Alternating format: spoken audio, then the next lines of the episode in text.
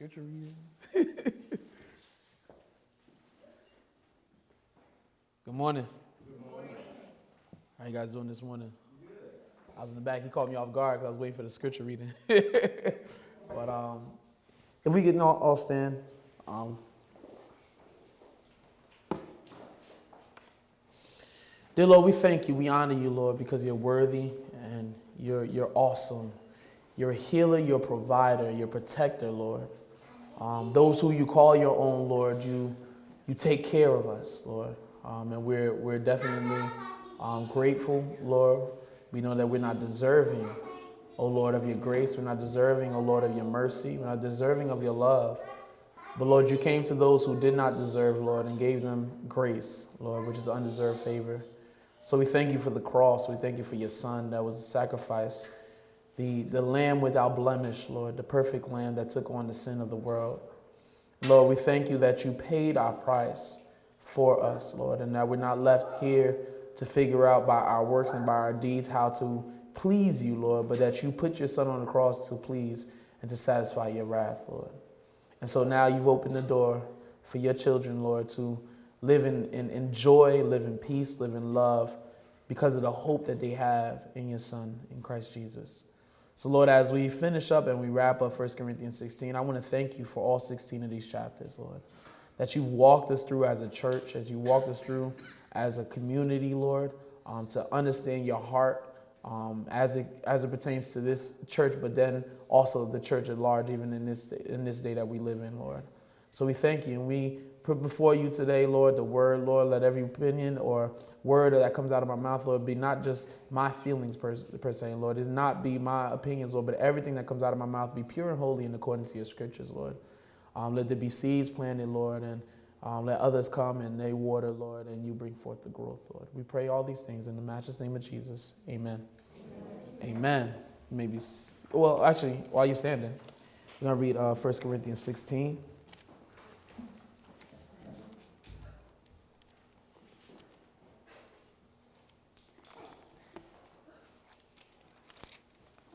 When you have it, say amen. If you don't have it, say hold up. Hold up. All right, we got a couple hold ups. All right. Any more hold ups? All right. 1 Corinthians 16. Uh, now concerning the collection for the saints, as I directed the churches of Galatia, so you also are to do. On the first day of every week, each of you is to put something aside and store it up, as he may prosper so that there will be no collecting when I come. And when I arrive, I will send those whom you accredit by letter to carry your gift to Jerusalem. If it seems advisable that I should go also, they will accompany me.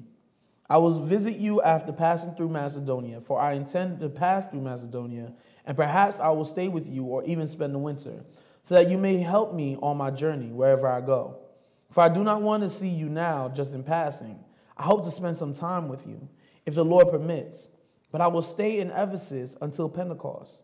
For a wide door for effective work has opened to me, and there are many adversaries. When Timothy comes, see that you put him at ease among you, for he is doing the work of the Lord as I am. So let no one despise him. Help him on his way in peace, that he may return to me, for I am expecting him with the brothers. Now, concerning our brother Apollos, I strongly urge him to visit you with the other brothers but it was not at all his will to come now. He will come when he has opportunity. Be watchful, stand firm in the faith, act like men, be strong. Let all that you do be done in love. Now I urge you, brothers, you know that the household of Stephanas were the first converts in Achaia, and that they have devoted themselves to the service of the saints. Be subject to such as these, and to every fellow worker and laborer. I rejoice at the coming of Stephanas and Fortunatus and Achaicus, Achaicus, because they have made up your, for your absence, for they refresh my spirit as well as yours. Give recognition to such people. The churches of Asia send you greetings. Aquila and Prisca, together with the church in their house, send you hearty greetings in the Lord. All the brothers send you greetings. Greet one another with a holy kiss. I, Paul, write this greeting with my own hand. If anyone has no love for the Lord, let him be accursed. Our Lord, come. The grace of the Lord Jesus be with you. My love be with you all in Christ Jesus. Amen. Amen. Amen. You may be seated. So we've come to the close of the book of First Corinthians. 16 chapters. Felt like it took us like two years. but we've walked through this book. Um, we've seen the heart of the Lord through the writings of Paul. Um, we do believe that this word is inspired, God inspired, and is God breathed. So every word that's in here is from the Lord Himself. Um, we've seen the problems that the Corinthians had. We've seen um, Paul rebuke them. We've seen Paul encourage them. Um, we see Paul, you know, addressing the situations in the Corinthians. So what I want to do this this morning is first go through this chapter per se, and then kind of give an overview of all we went through in First Corinthians. Also, starting with, the, with this chapter, we see that there's three things that's mentioned in this chapter, three resources of the church that should not be wasted. Number one is money, number two is opportunity, and number three is people, our people. Um, in 16, 1 verse 4, let's read that again. It says, Now concerning the collection for the saints, as I directed the churches of Galatia, so you also are to do. On the first day of every week, each of you is to put something aside and store it up, as he may prosper, so that there will be no collecting when I come. And when I arrive, I will send those whom you accredit by letter to carry your gift to Jerusalem. If it seems advisable that I should go also, they will accompany me. So, pretty much, this is Paul at the end telling the Corinthian church to start a collection because Paul was going around gathering money for the poor saints in, in Jerusalem. And so he's telling them, you know, co- start collecting now because when I, you know, pretty much practically, when I come that way, there's no, you know, last minute collecting. There's no passing with an auction. You know, I got twenty dollars. We got twenty dollars. We need to send them with a, a, gift. Yeah. So while we're on the topic of, of, of the one resource, which is money, um, we do understand that money is a resource. I, I do understand that there are people that do it wrong. There are people that dwell on money. There are people that that you know they have those auction offerings. Um, and it feels like there's three offerings during the service, or it seems like every time there's something going on, it seems like they're asking for money. But at the same time, we should not throw the baby out with the bathwater. Um, we do have to understand that as a congregation, as members of the body, that um, the Bible, while it does say for the love of money is the root of all evil, it does say that money answers all, all things. And so Paul is telling the Corinthian church to get this collection going in order for them to, for them to be able to support the saints in, in the body. And I think we should remember that the money that we give in, the offering that we give, is for a good cause. Um, when we're giving into the offering bucket, it's not going to go into the pocket of our pastor, um, unless it's for Sunday and we have that special pastor where we bless him. But it's not going to get him a new car. It's not going to get him a new house. But when you trust your pastor you have a, trust, a pastor that's trustable, um, that money is going to support the body, the local body, and even when the Lord brings us to that place where we could support the body at large. Um, and so I'm, I'm, believing that even at KLM, I know we're at a, I don't want to be the one to, yeah, but we're at a season of the Lord is, is continuing to grow us as a people, continue to show us open doors for us. Um, I believe we're going to get to that point. We know that's the heart of our pastor, where we're not just going to try to support KLM, but we're trying to support the church at large. And so we understand through this passage that money and the offering is something that's biblical. And not something that somebody grew up, you know, got up and said, hey, I want money for my church. We're going to pass around these buckets and get some money. But the, Paul is telling them, instructing them on how to have collection. Um, and so we understand when we give, it's for a good cause. So we can trust in that. The second resource, I'm going to kind of, because 1 Corinthians 16, I kind of wrestled with and I told PD, I was like, it's kind of like a straight to the point. It's not no deep. Like last week I was in here, but I'm sure Cleve had a lot of breathing room to go because the resurrection is crazy. But it's always that last chapter of the book where Paul's like, all right, you know, P.S. Da da da. So, so it's kind of like, all right, I can't really preach it because he's already preached whatever he's saying. So I'm just gonna read it. So the second resource though that we have is seen in verse five through nine is opportunity um, starting from verse 5 says, I will visit you after passing through Macedonia, for I intend to pass through Macedonia, and perhaps I will stay with you or even spend the winter, so that you may help me on my journey wherever I go. For I do not want to see you now just in passing. I hope to spend some time with you, if the Lord permits. But I will stay in Ephesus until Pentecost, for a wide door for effective work has opened to me, and there are many adversaries. Let's, let's, before I even go into opportunity, do you see the heart of Paul? Paul says, I don't want to come and just pass through. I want to spend time with you. Yes. We have a lot of people in the position of apostle, a lot of people in the position of bishop. Number one, they're going to churches that are already set up. Now, we already understood from this whole book that Corinthian was a screwed up church. Can I say that? I don't know if that's, that's okay. Corinthian had some problems. They had some issues. Um, and we're going to go, go and kind of delve with that when I go to the overview about where they were placed. It is, you could understand where the city of Corinth, you, you see the problems inside the church is just reflecting when the problems are going around in the, uh, in the city itself.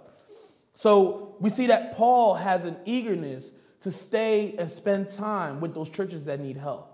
Not churches where he, when he goes there, the camera's gonna be flashing because they know that they were at the mega, he was at the mega church, but he wants to go to the church that's struggling because his heart is not for the ones that are, are healed. And we, this reflects what Jesus said to the Pharisees that the doctor doesn't come, the physician doesn't come to heal those who are healed, but those who are sick. So Paul says, I don't want to just come and just pass through, see how you're doing, and move on. I want to spend some time with you. He says, I want to take the whole winter, perhaps. And that's another thing. Um, we two weeks ago we did the verse of the sermon on making decisions. Um, and in that light, I've been reading books on, you know, just do something, we're just talking about making decisions and, you know, not being too spiritual, trying to be too spiritual about making those decisions. And one thing that speaks to me is these words like perhaps and maybe.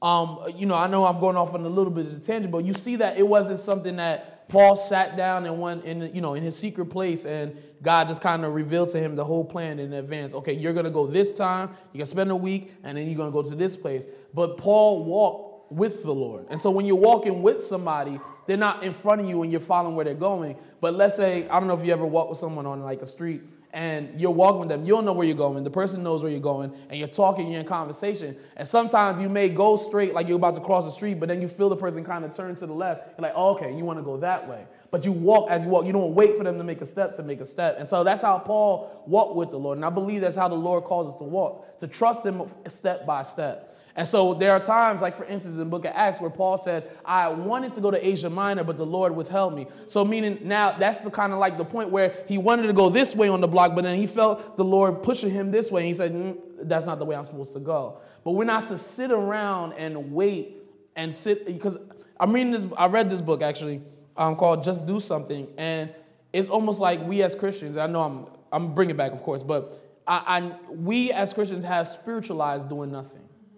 Um, you know, I, and it's not nothing that out of malicious intent. And sometimes we feel as though that that's the spiritual way of doing it. Yeah, I go to people and I say, "Hey, how you doing? Um, how's your walk?" And they're like, "You know, I want to find out. You know, right now I'm in a place I'm trying to figure out my purpose, figure out what God made me to do." And then I see them a year later. Hey, what's going on? How's everything going? Yeah, I'm still trying to figure out my purpose. And through without that one year, what they're doing is doing nothing. They're not getting involved. They're not, and that's why always my first advice whenever someone says they're trying to figure out their purpose, get involved. Join the choir. Join the ushers ministry. Join whatever, and you'll start to see, okay, this may work out. Maybe I'm not that great of a singer. I don't need to be in anybody's choir, but maybe I'm I love serving people, so maybe ushers ministry is for me. Or maybe maybe I see that I have this seems like the Lord or the Holy Spirit is, is, is allowing me to flow in speaking. And maybe I've just discovered that maybe I'm a preacher or maybe I'm a teacher. But if you're sitting in one place, you'll never find out what you're, you're to do. The Lord doesn't sit around and say, well, you know, I got the secret plan. Um, you know, I'm going to make this plan. I know exactly what I want you to do for your life. And I'm going to hide it and we're going to play, uh, you know, hot or cold to figure out what that plan is. God would not be that gracious of a God or loving of a God if he did that. But God is a God that wants you to trust him. When he gave manna to Israel, he told them, do not store up for the next day. And in light, he's trying to get them to a place where they trust him. You, tr- you trust the Lord as you walk with him. So that just kind of st- spoke to me, the fact that he used words like perhaps. This is Paul, the Christian of Christians for me, like one of the hall of faith. Um, he, he he's saying things like perhaps, I intend, uh, and maybe. So that, that's kind of one point I wanted to touch on. But opportunity. We have to take um, hold of every opportunity that comes to us to glorify the Lord. Um, I was speaking to a friend of mine. Um, as I met him maybe a couple years ago at a retreat, and he's a young man. He was hungry um, for the word. He was hungry for you know books and, and different things like that. And I, I, can say, you know, of course, you never say that everything's your fault or per se, or take the fault for everything. But I didn't really take the time to really, um, you know, involve myself in his life like I could have.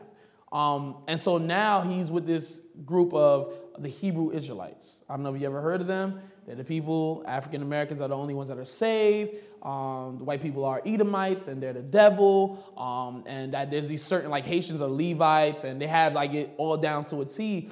And so now he's a part of this group. And you can even tell in conversation, I had a Facebook conversation with him yesterday, and that's what brought me to post. Some of you guys may have seen my Facebook post where I said, never, never take down, never miss an opportunity to disciple someone because then someone else will. And I believe that's what it was. He was hungry for the word. And those of us who had the word, who had the truth, didn't take that opportunity. So someone who had this false gospel took that opportunity. And so you see, Paul is saying that, uh, you know, in verse um, 8 and 9 says, But I will stay in Ephesus until Pentecost, for a wide door for effective work has opened to me, and there are many adversaries. And what's crazy to me is that he's not saying there are many good things, there are many blessings in it, but there are many adversaries. And even in the building of the church of Corinth, you'll see, and we'll, again, I'll talk about it, the church was built because there were many adversaries in the city of Corinth.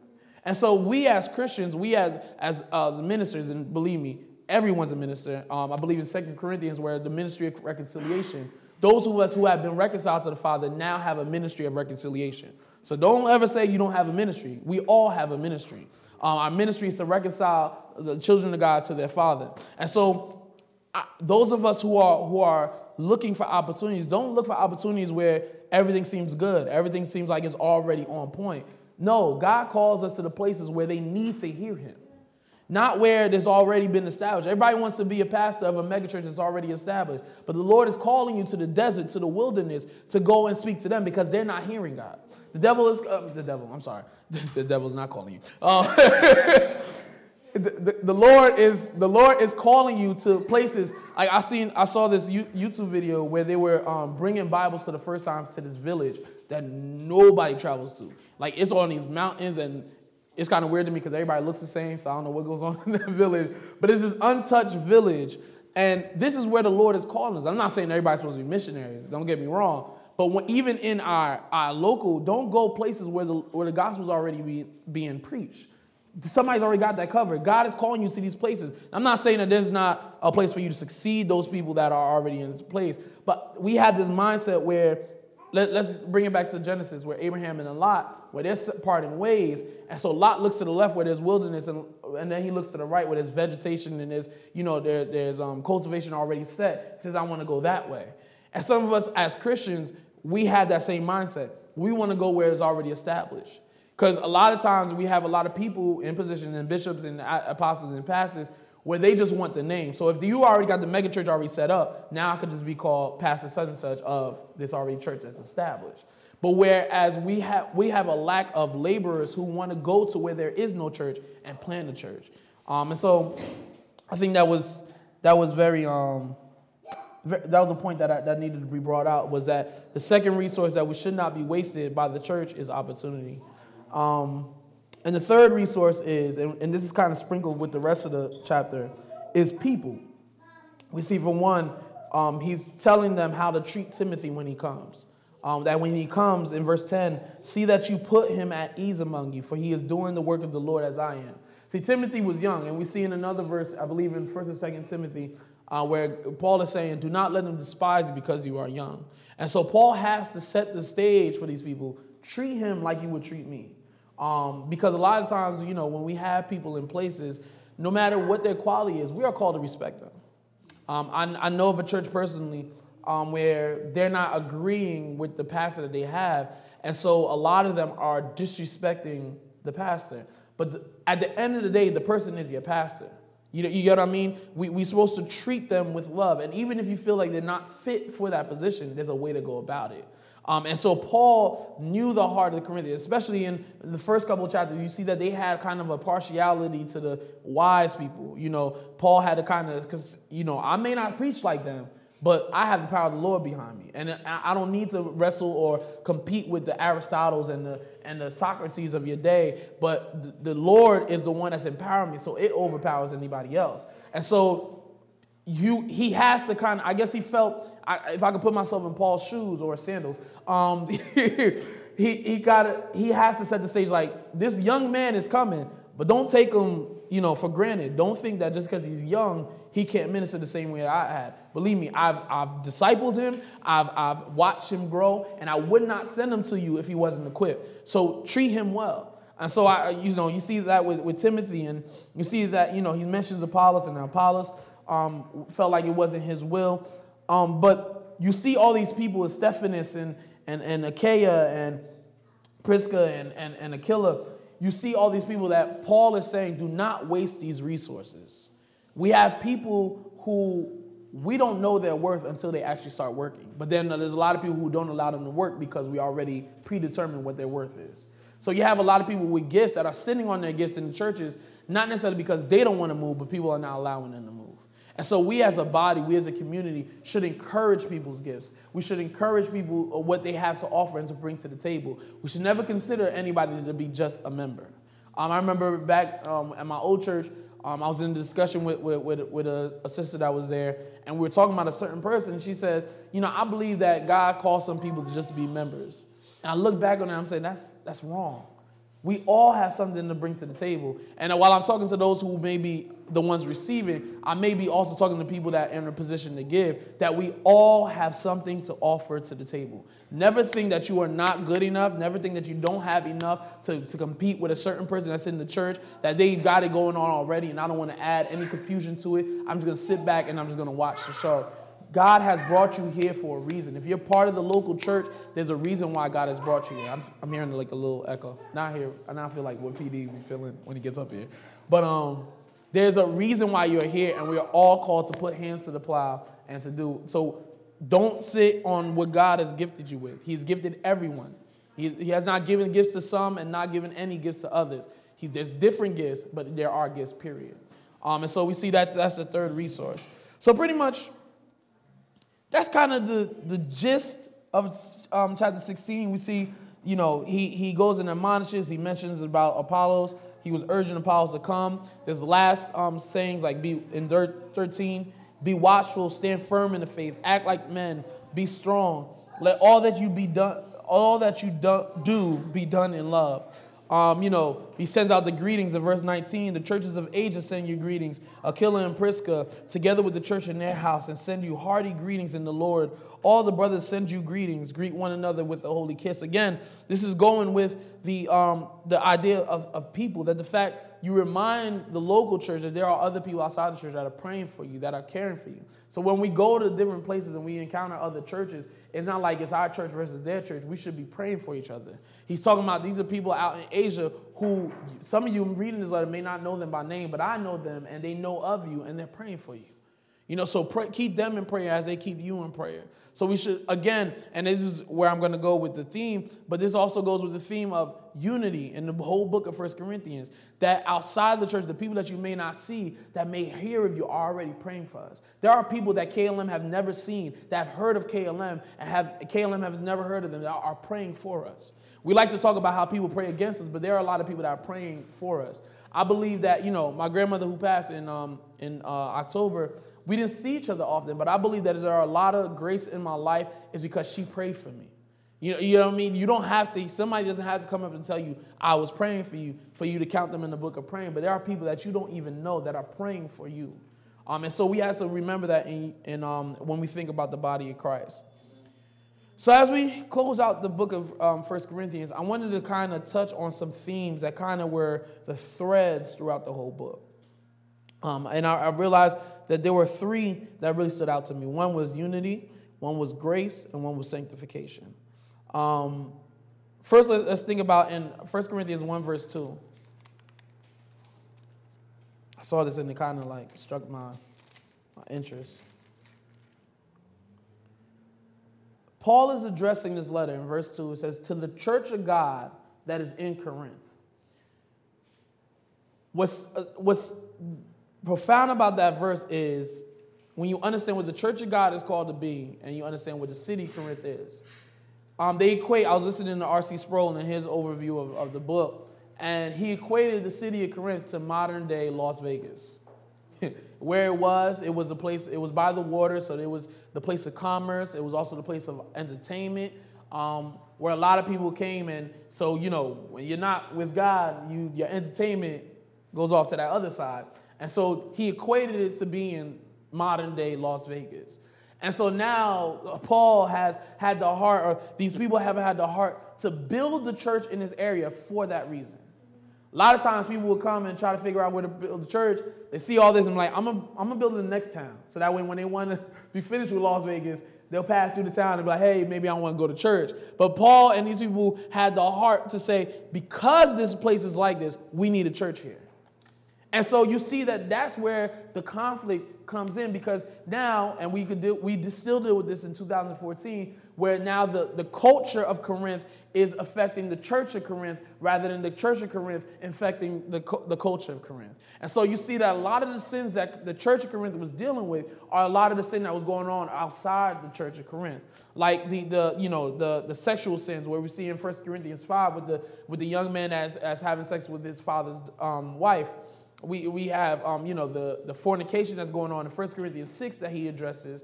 Um, and the, the way that they treated each other was things that are not characteristic of the city of the church of god. So i want to go through the there's the you know certain points and certain um, kind of flashbacks of how these three themes go on and and um, really want to touch on that. Um, in unity we see unity the thread of unity going through from all the way from chapter 1 where the divisions of teaching, where Paul addresses the fact that some say they follow Apollo, some say they follow Paul, some say they follow Cephas, and Paul is saying, "Listen, we have not um, died on the cross for you. We didn't. We weren't the ones that saved you from your sin. We all follow Christ." And so, what happens in the Corinth? They pick this one speaker, like for instance, in our day, you know, T.D. Jakes is my guy. So anything T.D. Jakes say, I take. Uh, your John Piper, um, yeah, yeah, yeah, you know, your Creflo. Uh, you, I, I, we don't deal with those people. This is the guy. And so they only listen to this one person that they chose on listening, and that was their, their, they're the only person that they could be fed from. Where Paul is saying, listen, we are all coming under the same power. We are all coming under the same um, authority. So it's the same way you can take from this one preacher, you can take from this other preacher. And just because I may not have the stature of the people of your day, don't take me for granted. And so we see that the division of teaching that he was attacking there. Um, we see in chapter six with the issue of suing each other, Christians suing um, uh, Christians. We see that Paul again is saying, Do you not understand what this looks like to the people outside the church? That even we can't get it together. And we see that even in 2014, um, where we see in bringing it back to the Bible, where Jesus' last prayer in John 17, Jesus is praying that we be one as he and the Father one, because that's how the world would see that the Father sent the Son. Uh, let's, let's go there real quick. John 17.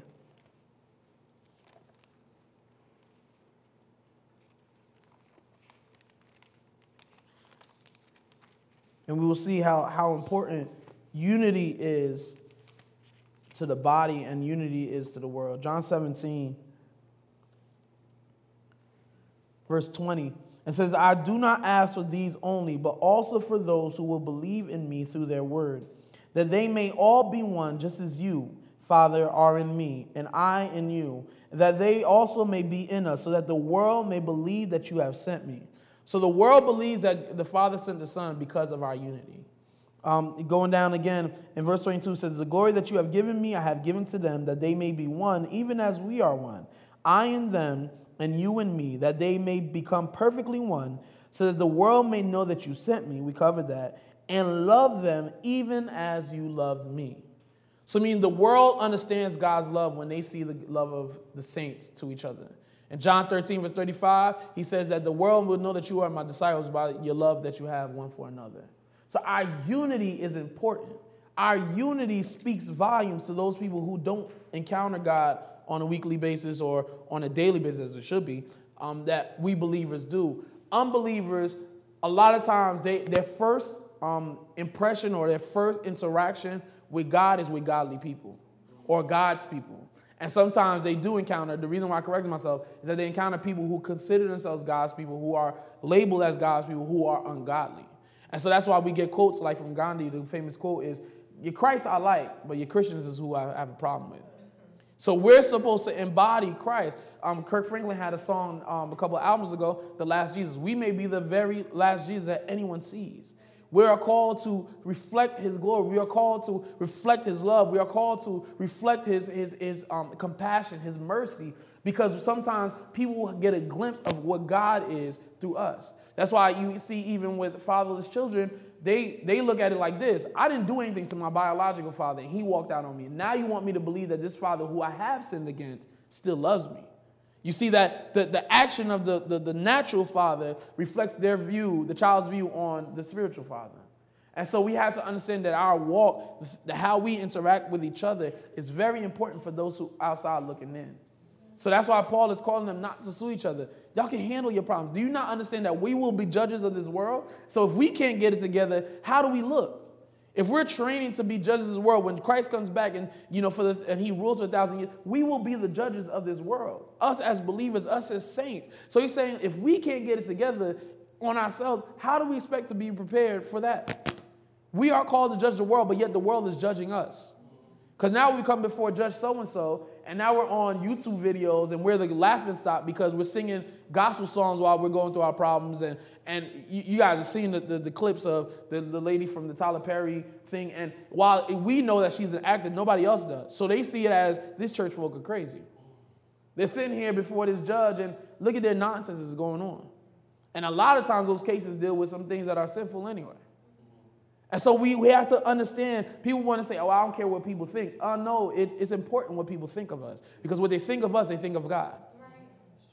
Do you, do you, want, it's a responsibility. Our unity is not something that is a, a, nice thing to add on to being a part of a church, but it's a responsibility. That's why we have to forgive each other. And I, I believe that's where, because I've been dealing with this because a friend of mine has a campaign. Um, he has these t-shirts that's out called "Let It Go," and it, the whole basis of it is forgiveness. That we have to let it go. Because we, we remember the parable of the, the, the, the, servant where the, the king calls him the master calls him in and he owes the master you know this, about a year's wages they say in, in money. And so the servant pleads with him i don't have the money. And so the master in mercy goes and forgives him and says don't worry about your debt. You're good.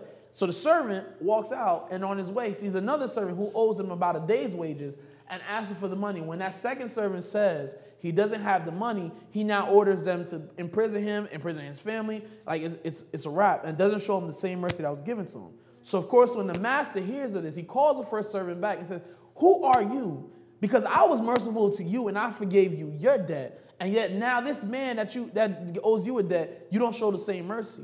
And so we understand that forgiveness, we forgive because we have been forgiven. I've heard forgiveness taken a whole nother route, you know, forgive, not because they deserve forgiveness, but because you deserve peace. We don't deserve a thing.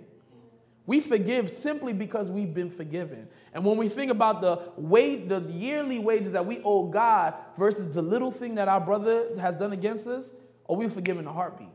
When we really consider this, because your offense to me is nothing compared to the offense that I had to the Father. And He has the right to be mad because He is perfect and He will never do the things that I've done to Him. And so we both are human, and to be human is to err, that they, they say. So I, I, I can forgive you because I have been forgiven so much, I can forgive you because I will show the same mercy that has been shown to me. So we have to forgive each other. God has called us to forget, and this is all work and this is a responsibility of unity. This is why when you realize it's a responsibility, sometimes you have to initiate the forgiveness even when you're the one offended. Sometimes you have to, when the person's walking around like they did nothing wrong, sometimes you have to be the one to say, you know what? You may not know that you wronged me, but I forgive you. Sometimes we have to initiate it. Why? Because unity is a responsibility. It's not just a perk, it's not just a, a benefit, we had to work this unity thing. It's a job. Because sometimes we don't want to be unified. Sometimes I'm done. Like Pontius Pilate. Wash my hands of the situation, I'm done. But we have to forgive. Because it's through our forgiveness that the world will see the forgiveness of the Father to them. So remember that. So in unity, so in, in the suing, he does that. In the surrendering the rights for the brothers, the, the three chapters that myself, Cleavon, and, and PD with 8, 9, and 10, we see that even in surrendering our rights is to work that unity. Because we don't want you to fall. Because maybe I am comfortable with doing something that may not necessarily be wrong, but it may affect you. So I will surrender my rights and not do that thing in order for you to be built up. You see, unity is being worked through that. Um, in chapters 8 through 10, um, when he deals with, you know, eating of the pagan feasts and, and, and surrendering our rights because it's, it's, no, it's not a problem because you know the gods are not real. It's okay to eat meat that was sacrificed to idols, but the one that's looking to you, the weaker brother that he always, always refers to in, that, in that, those three chapters, may be looking at you and may think a whole nother thing. So you may be okay in your heart, but you have to be mindful of their heart and their mind. Yes, there may come a day that you may have a conversation about it, but don't try to take every single moment to try to defend your rights. Sometimes you have to surrender them and put them down for the sake of your brother. Chapter 11, we see that the church of Corinth had a problem with sharing with the less fortunate. We see that when they came together and they had communion, that the rich people ate with the rich people and they did not give any food to those who were less fortunate. So Paul is, is, is, is, is, um, is rebuking them and telling them, listen, you need to care for all. Like we, we look at the, um, the chapter, I think is Acts 2 or, or 3, one of the first couple of chapters in Acts, where he talks about the church, how the church had, the people in the church had sold all they, all they had in order that no one was in need. This is the church that God envisions, that no one will be in lack. That where if our brother is hurting, we're hurting. If our brother can't pay a bill, that's like a bill that we can't pay. And so we'll do what we can to help our brother and our sister again, working and, and putting together this unity thing. 12 to 14, we see unity in gifts, the one body, many members. We see that people are gifted with different things, and it's on purpose because in that we need each other. Because where one may speak in tongues, the other one may interpret, so they need to work together. One may prophesy, and it's encouraging, it's, it's equipping, it's, it's admonishing the, the, the, the brother. We see that the whole issue, and I never realized this until we walked through it, the main issue with this whole talk, speaking in tongues without interpretation thing is because he wants to make sure that we all are empowered, we all are encouraged, we all are, are, are um, um, edified in the speaking of the tongue. It's not necessarily just because of the issue of speaking in tongues, it's because without interpretation, it's only beneficial to that person speaking in tongues. So Paul is saying when we come in together, we need to all benefit from everything that goes on. So he, again, he's pushing this unity thing. So we see unity grace. Um, it grace honestly takes over this whole book because if you didn't really read who this this um this this this letter was being written to, if you didn't realize, like for instance, going back to verse two, that it's to the church of God that is in Corinth, you would think these are people that are unbelievers. And it's amazing to me that in light of all the stuff that they've been going through, in light of all the things that they're doing, these sinful things that they may be doing, like, like not saying anything about this young man that's, that's in sexual sin and, and dealing with the sexual sins themselves, and you know, all these issues, all these sins that are going on, that they are still considered the church of God. My brothers and my sisters, there is no perfect church. Because there are all we are all imperfect people that there is grace even when we messed up, that God is still considering us his children, that God is still considering us his church. We're going to mess up, we're going to make mistakes, but God has grace for that. Where sin abounds, grace abounds much more. We're not taking advantage of that grace, but yet we know that there is grace even when we mess up. That God doesn't say, you know what, I'm tired of you. You're not my church anymore. You're not my people because you messed up. But God is saying, listen, I'm sending my servant to send you this letter to correct you. Meaning I care for you. Because if I didn't care, I would just let you do what you do and you would have went to hell at the end of it. But I have put in my heart, I have put it put into the heart of this servant Paul to write this letter because I care for you and I love you so much. I don't want to see you keep going off the deep end. This letter alone shows grace from the Lord. He could have just left them. He could have just kept them in their sin, kept them in their problems, say, you know what, uh, they're going to find out at the end that I was done with them. But yet he says, no, no, no, no, no. Because I care for you, I'm going to correct, correct you. You see in Hebrews where he says that a father, a son, you know, anybody who had children or anybody who's dealt with children, you correct them because you love them. If you didn't care, you, uh, let him do whatever he wants to do. Let her do whatever she wants to do because you love them. You know, we hear, you know, us growing up, all of us had parents at one point, you know, yeah, I'm beating you because I love you. I mean, some parents may take it to overboard, but in light, disciplining is because they love us. I can't, my, I can't see you keep going down this wrong path. So if I had to discipline you to get you back on the right path, then I'll do it. He chastises those who he loves. So the fact that God is putting into the heart of Paul to correct this church, meaning that he cares about them, that they're on his radar. So that, that grace for me is woven in throughout this whole overlaps this whole um, um, this whole book.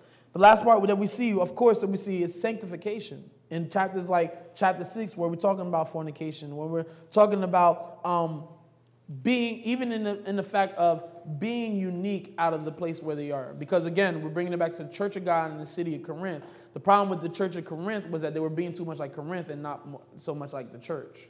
And so they were allowing these these influence to come into the church. The, you know the, the, the, the you know the sexual promiscuity. They were okay with it because this is what they lived with. This is how they lived before. And so Paul is writing this letter and telling them, listen, you're supposed to be different. There are some things that's supposed to strike these people that says there's something different about these people in this church. Yeah, it may be right down the block from the strip club, it may be right down the block from the club, but there's something about this church. These people that come out of there, they're not like us. But yet in 2014, we have a lot of people, they walk right out the church and right into the club. I remember when I was younger, and I, that wasn't too far uh, long ago, but I remember parties was on Friday and Saturday. Sunday was left for church. But now we got clubs that are having parties on Sunday nights. And I know of people personally who are churchgoers who goes to these parties on Sunday nights. And I'm like, I, of course you're not supposed to do it any other day, but it's something about even just doing it hours after you just came from worshiping God. Like you didn't even let a couple days go by for you to go off, but you have planned, I'm gonna go to church in the morning, get home, I'm gonna sleep, get a nap, then I'm gonna get dressed, and I'm gonna go, I'm gonna go to the club that night. and so now when people see you, they don't take you seriously. When the world sees you, they're like, listen, you were in the club right with me. They come on church and they see you leading praise and worship. They're like, you were singing just like that to your favorite song while the guy was behind you. Let, us be real. We had that, I don't remember that picture, it's not popular anymore, but where they, they showed, it was a cartoon and it was a guy and he was like this and, you know, the girl was dancing in front of him. It's like a Saturday night and then on Sunday night, he's got his hands still up and he's in church. We have to understand we are supposed to be different from the world. The world cannot, we, uh, I think it's in 1st and 2nd Peter, that we should be uh, um, um, in a place where people can't say, you, you know, people can't find any wrong or any fault in you. Of course, you you you have flaws, but they, you should live in a way that people can't come and say, I can't take from you. I can't hear from you because you were doing the same things that I was doing. And I'm not talking about in your past like before you came to Christ. I'm talking about just last night. Like we literally came in the same car that we used last night to go to the party. Now you want to preach to me. No, it can't work like that. So we see that sanctification was very, very serious in the church of Corinth because the city of Corinth was full of sin, was full of these sinful deeds. And, and, and you know, people came there to do these things. That's what I'm saying. This Las Vegas comparison is perfect because people go to Vegas. What happens in Vegas stays in Vegas because they know that what happens in Vegas shouldn't be happening anywhere else or even in Vegas. Um, we, you know, we, we, we talk about it's, I'm, even now I'm thinking about it. The fact that in Las Vegas, I think it's weird to me, that in Las Vegas, not in anywhere else in, in the country, prostitution is legal. Yeah, oh, it's, oh, it's legal. Oh, you ain't know? It's legal. Lord, keep the men in here. Um, there are no, there are not gonna be any trips to Las Vegas for the next year because we're under sanctification under KLM. No KLM member will be going to Vegas for a year. But anyway, um, but you see that this is a place where they encourage sinful acts. And that's how Corinth was. They encourage you. Um, I believe it was, I, mean, I believe it was Ephesus. Ephesus is another city where their pagan rituals were these sexual deeds. They would literally have orgies. Like this is this is these sinful stuff, and they encourage it. This was their lifestyle. It wasn't something taboo for them. This is just how I, I wake up and I think sin. Like this is it. Like and so now this church is strategically put in this place for this reason. But yet it seems like it's doing the reverse, where it is now matching the culture rather than the culture trying to match the church. And so we have to understand that even we as a church in these days, we have to have a standard that we live by. We have to be able to say no to those things that even that we used to do. And it's not in a way to say that I'm better than you, but I've been saved from that. That was an act, that was a deed. I remember I have a friend and he literally did a 180. Like I'm talking about he went from Instagram and Facebook pictures almost every night, drunk in his room, partying in his room, and all of a sudden I just looked at his Facebook, and all of a sudden it was Bible verses, it was these these these words, these short devotionals, and I'm like, I'm watching, I'm like, first I'm playing, I'm like, okay, let's see how long this lasts, you know, let's see if this is real. But it kept going, and I'm seeing as he's growing in the faith. Um, you know, brother Watson. Now he's listening to our sermons on on the SoundCloud. You know, he's hungry for the word. The other day, even he's one where the other day he quoted something and it wasn't necessarily biblical. And so, you know, I, I contacted him. I say, hey, listen, you want to be careful with that type of stuff. And he's open to correction. He's open to growth. And so we see that there's a, he. And when I asked him, I said, listen, what? When I finally saw him face to face, I said, like, what made the change? He's like, I got tired of it. You know, and, and, truth be told, a lot of the people that are doing these things that we're seeing, or a lot, they're, it's not satisfying them, and they know. And that's why they get and they do it again because they're trying to fill a gap, trying to fill a hole, as some people say, that can't be filled but, with anything but God. There's a longing that they have, and it can't be satisfied. They can only be gratified but never satisfied. And so they know this, and that's why they keep doing these things. They go from drug to the worst drug to worst drug to worst drug until their death because they keep looking for a higher high. They get a high, they like it for a couple times, and then it gets tired, it gets stagnant, and they have to go for a deeper high or a higher high. Deeper high, yeah, oxymoron. But, but we see that, that this, and so we had to understand, we had to hold a standard to show them that there is a satisfaction that is far, far, goes far beyond these things that you're doing. But first and foremost, we have to be satisfied in the Lord. Because we can't come and try to push something that we don't, you know, it doesn't affect us ourselves. We try to sell something that we, like the person who works at a Ford dealership and they're driving around a Chrysler. Chrysler. I don't want to go to you. like, that makes me not want to buy a Ford because if you're not driving a Ford, then I'm not want to drive a Ford. I'm to go to the Chrysler. I'm gonna go to the Chrysler because obviously you who sells for it and you probably get a good deal on it, you chose another brand. But there's a lot of people in church, they don't find satisfaction. They're not living a life of joy, a peace, of love. And so now they're trying to push all this Jesus, and that, the person's looking like, but you're the one calling me when you have problems at, at night. You never talk about the word. You're always restless. You always feel like you're lost. We have to find satisfaction in the Lord. And it's not that hard. The, the Bible says, taste and see that the Lord is good.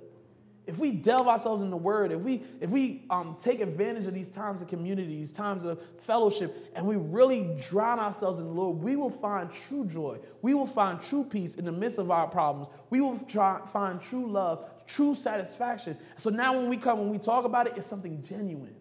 I have a choir that I work with, um, and whenever we, you know, we're getting ready, we're preparing for this concert. My prayer is always this: that the words that we sing are not just be lyrics off a page, but that they be infused in our hearts because they are true testimonies of our lives. That when we sing songs like, um, for instance, "Finish Strong," that we see that the Lord has, you know, has given us endurance to run the race. And so now when we sing the songs, it's not because they were lyrics and they go to the music, because they're, they're, they're music and lyrics literally to my life.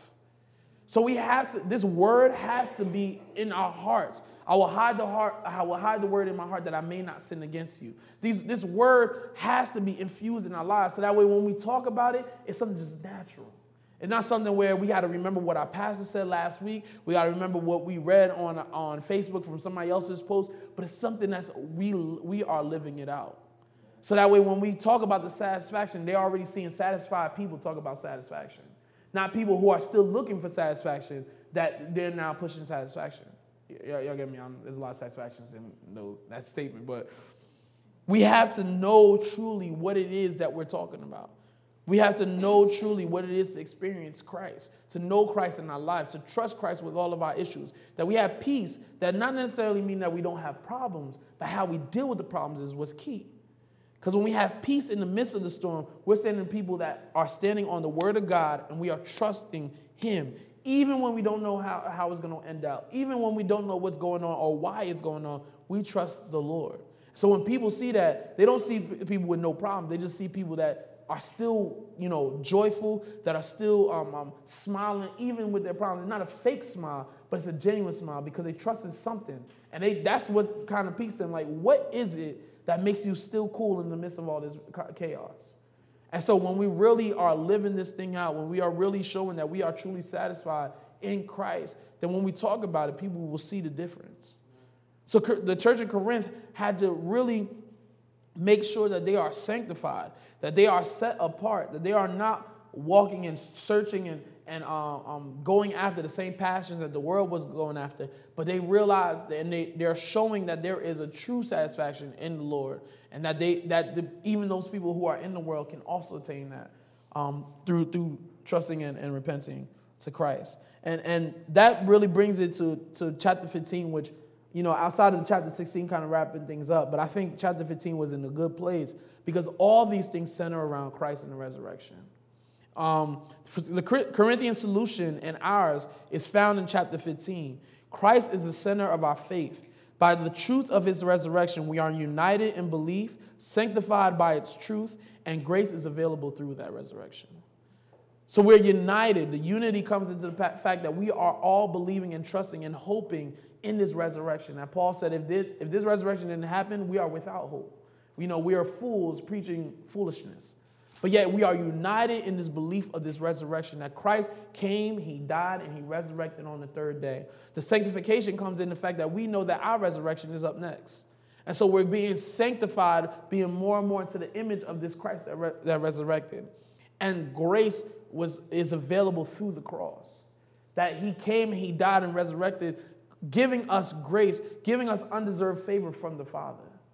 So we understand now all these three themes, and I'm sure there's a lot more, but these are three that stood out to me throughout this whole book of First Corinthians that we walked through.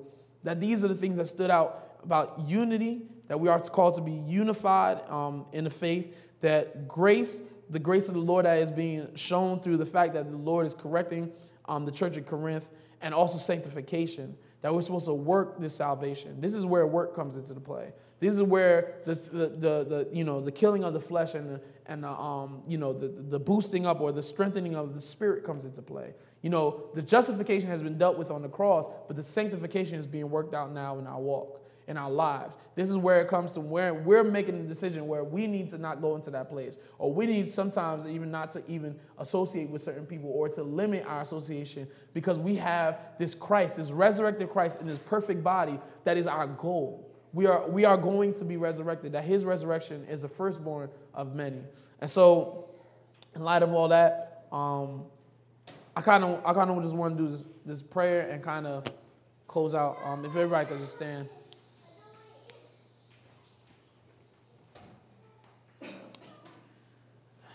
Dear Lord, we thank you. Lord, we spent this year and a half going through this book of First Corinthians. Um, you showed us the ups and the downs um, of this church, Lord. You showed where they've done good and you showed when they've done bad, Lord. Lord, let us not go through this book. Let us not, not have spent all this time in this book, in this letter to this Corinthian church, not realizing that it applies to the church of today. Lord, let us take um, note of the errors that were made so that we, we don't fall into the same mistakes, Lord. And let's take note of those things that Paul admonished and encouraged them in, Lord, to understand what you're pleased with, Lord. Um, let us not fall into the same traps that the church in Corinthians um, fell into, Lord.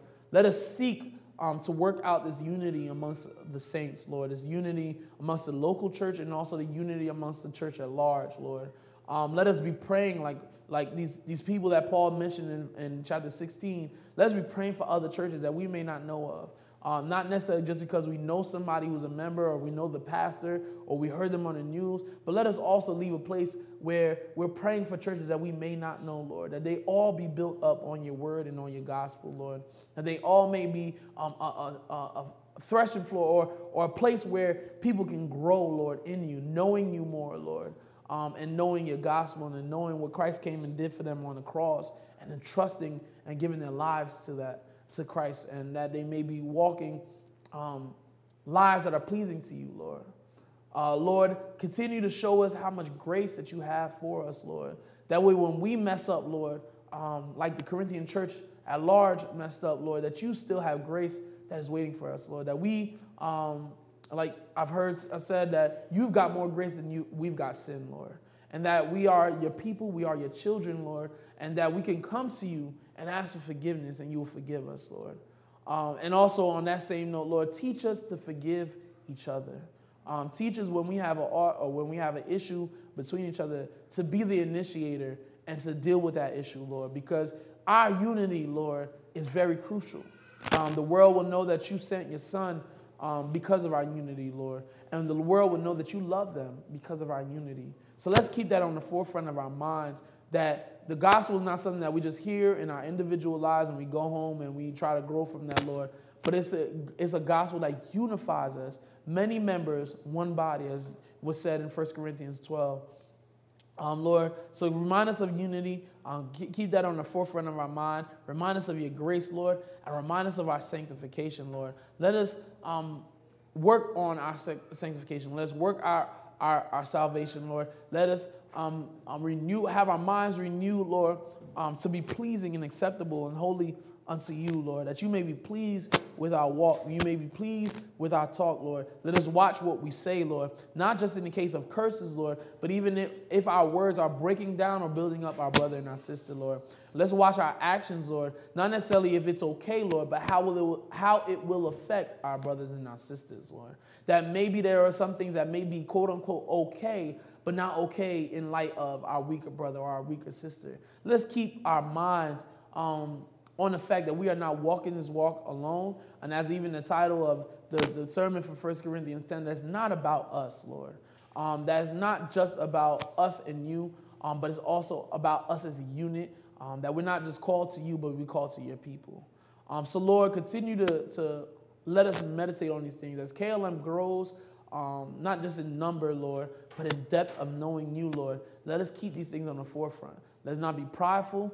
Um, let us always be humble um, open for, for correction, open for rebuke from the word, uh, so that we be, be always uh, being sanctified, not just in our individual lives, but also as a local church, to be pleasing unto you as we continue to embody your bride, continue to embody um, the one that you're coming back to, to marry, Lord. So we thank you that you have grace that covers all of our sins, Lord, that covers all of our mistakes, all of our bad decisions, Lord and that you, you are continually with us and we are still considered your church and your people. Um, Lord, let us continue to not forget what we've learned throughout these 16 chapters.